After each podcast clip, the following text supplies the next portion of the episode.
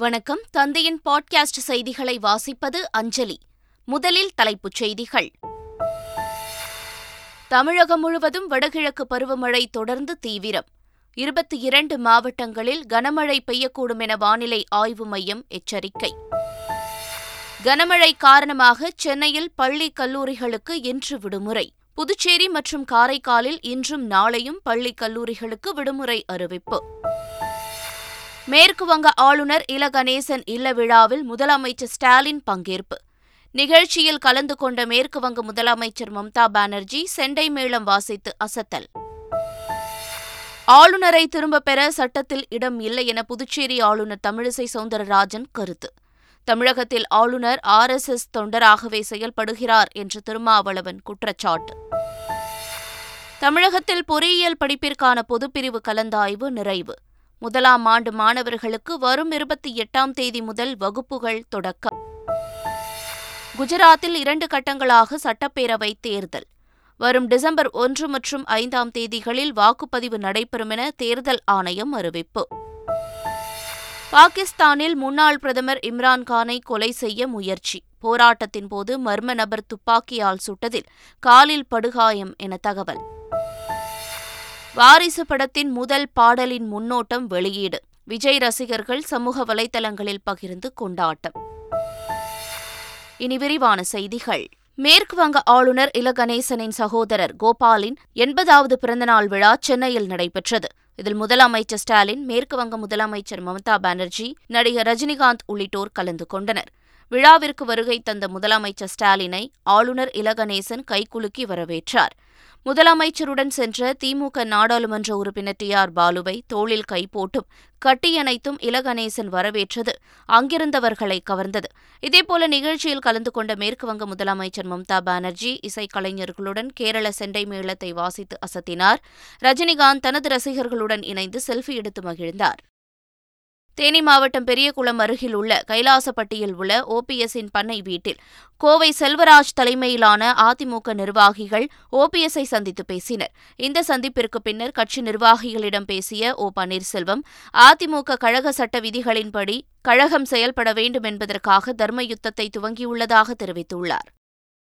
தமிழக ஆளுநரை திரும்பப் பெற வலியுறுத்தி திமுக காங்கிரஸ் கட்சி பாராளுமன்ற உறுப்பினர்கள் குடியரசுத் தலைவருக்கு கடிதம் அனுப்புவதால் எந்த பயனும் இல்லை என்று புதுச்சேரி துணைநிலை ஆளுநர் தமிழிசை சவுந்தரராஜன் தெரிவித்துள்ளார். இதனிடையே தமிழகத்தில் ஆளுநரின் பேச்சும் செயலும் ஆர் எஸ் எஸ்ஸின் முழுநேர தொண்டராகவே உறுதிப்படுத்துகிறது என விடுதலை சிறுத்தைகள் கட்சித் தலைவர் திருமாவளவன் குற்றம் சாட்டியுள்ளார்.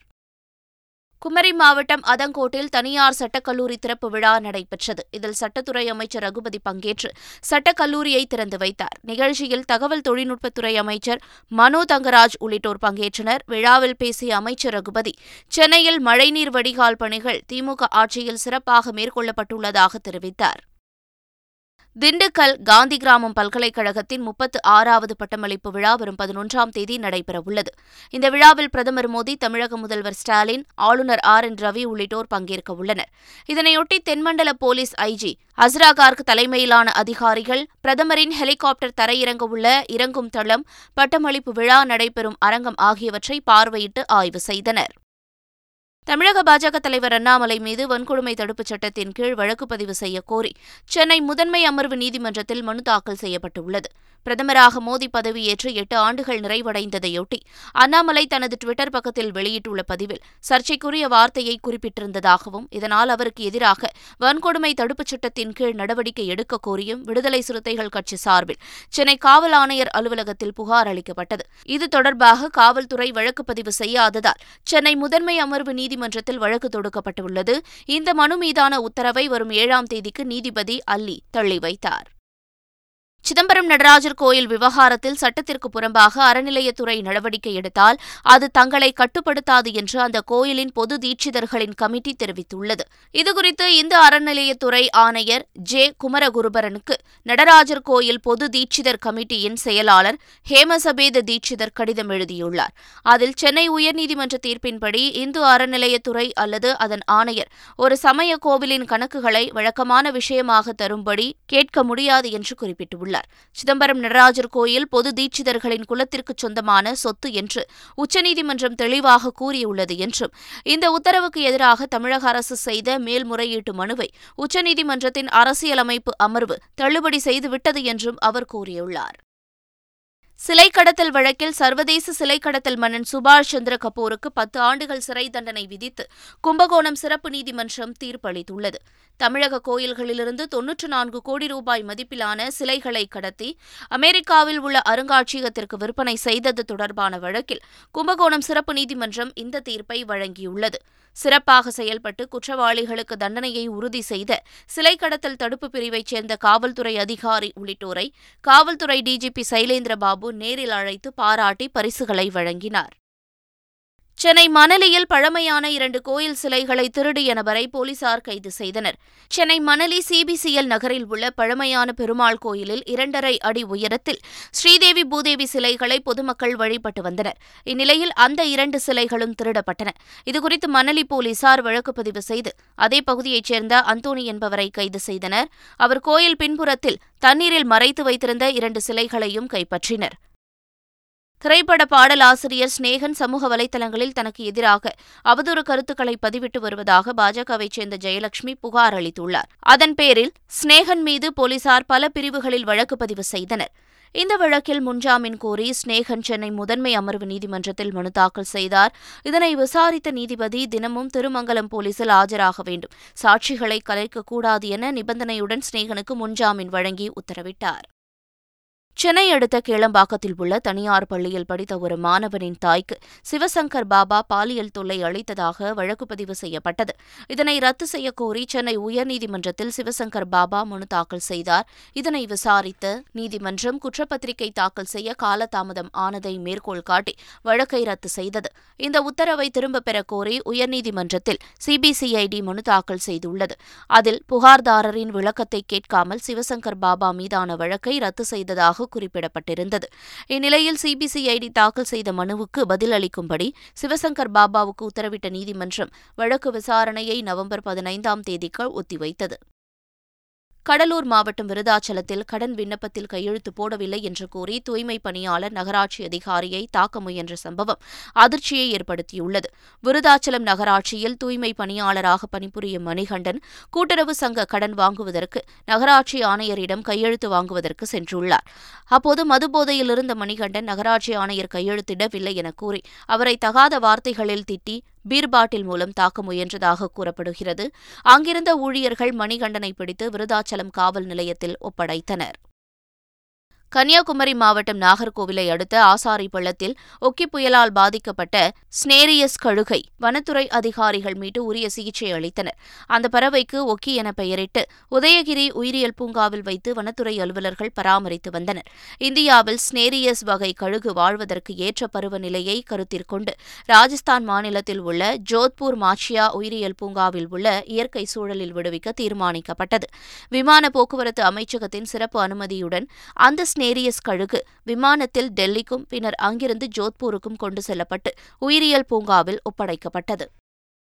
சென்னை செங்கல்பட்டு காஞ்சிபுரம் திருவள்ளூர் ஆகிய மாவட்டங்களில் ஒரு சில இடங்களில் கனமழை பெய்யும் என்று சென்னை வானிலை ஆய்வு மையம் எச்சரிக்கை விடுத்துள்ளது. வடகிழக்கு பருவமழை காரணமாக தமிழகத்தின் பல்வேறு பகுதிகளில் விட்டுவிட்டு மழை பெய்து வருகிறது. அதிகபட்சமாக வில்லிவாக்கத்தில் முப்பத்து ஐந்து புள்ளி ஐந்து மில்லிமீட்டர் மழையும் நூங்கம்பாக்கத்தில் முப்பத்து ஐந்து புள்ளி இரண்டு மில்லிமீட்டர் மழையும் பதிவாகியுள்ளது. சென்னை நகரில் பல இடங்களில் இரவு முழுவதும் கனமழை பெய்தது. இந்நிலையில் சென்னை செங்கல்பட்டு காஞ்சிபுரம் திருவள்ளூர் ஆகிய மாவட்டங்களில் ஒரு சில இடங்களில் கனமழை பெய்யும் பெய்யும் என்று வானிலை ஆய்வு மையம் தெரிவித்துள்ளது.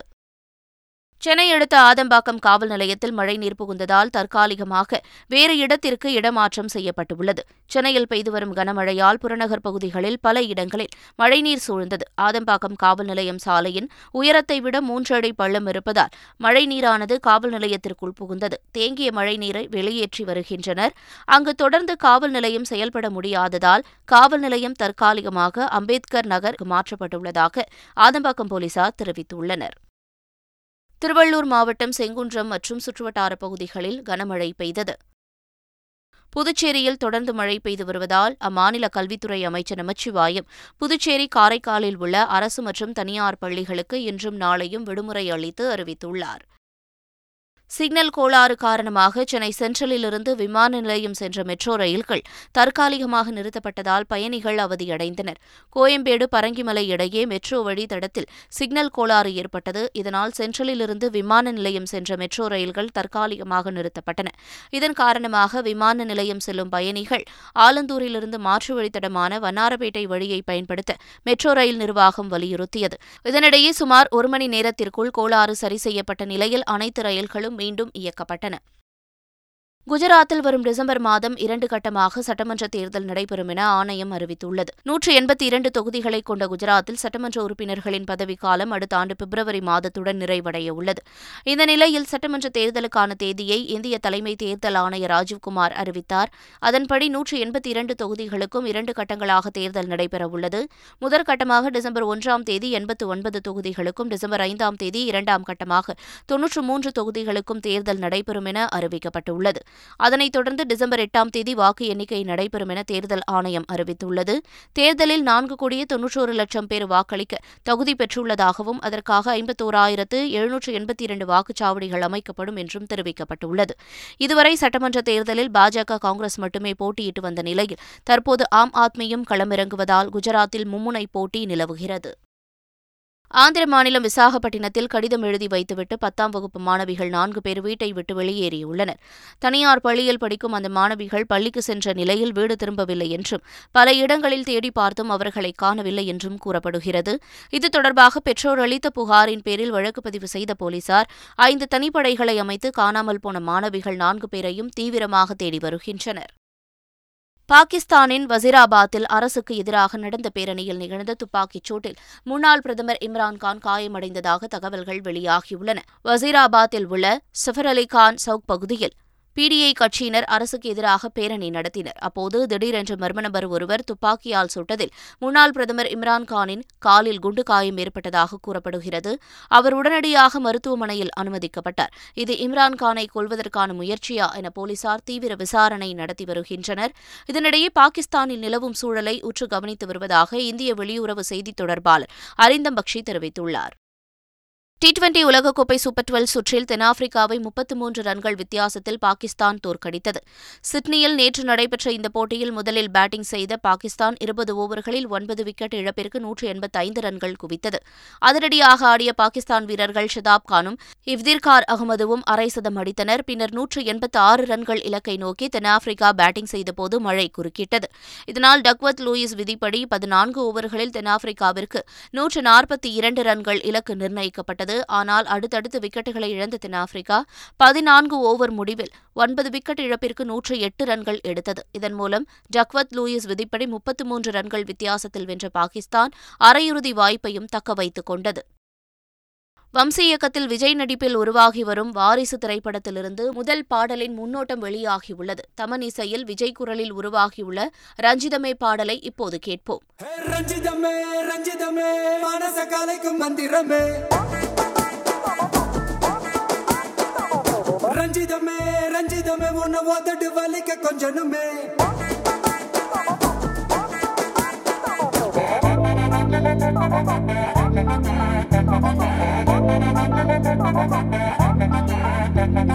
ரஞ்சிதமே. மீண்டும் தலைப்புச் செய்திகள். தமிழகம் முழுவதும் வடகிழக்கு பருவமழை தொடர்ந்து தீவிரம்.